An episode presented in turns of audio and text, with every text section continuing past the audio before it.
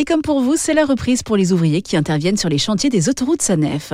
Avec nous, Julien Castre-Saint-Martin, bonjour. Bonjour. Vous êtes directeur du patrimoine du groupe SANEF. Alors tout d'abord, quel a été l'impact du confinement sur les différentes zones de travaux? Dans un premier temps, la plupart des travaux euh, a dû euh, s'arrêter puisque euh, les conditions de réalisation de ces travaux n'étaient pas compatibles pour beaucoup avec notamment la distanciation et même le respect des gestes barrières parfois. Donc les travaux se sont arrêtés, quasiment tous. Et puis euh, petit à petit, les entreprises se sont réorganisées pour pouvoir euh, reprendre ces chantiers dans le respect euh, des gestes barrières et de la distanciation. Cette reprise s'organise comment? Alors déjà pour Sanef, finalement l'activité d'opérateur d'autoroute ne s'est jamais arrêtée. Et après, c'est sur les chantiers un peu plus grands où on a plusieurs entreprises où il y a eu donc une concertation entre les différents acteurs du chantier, les entreprises, les maîtres d'œuvre, les coordinateurs sécurité, pour fixer tous ensemble les conditions sanitaires de la reprise du, chantier. Et on a aujourd'hui euh, une grande partie des chantiers ont pu euh, reprendre. Donc aujourd'hui, quand je prends la route, où est-ce que je vais rencontrer ces grandes zones de travaux? Sur la 13,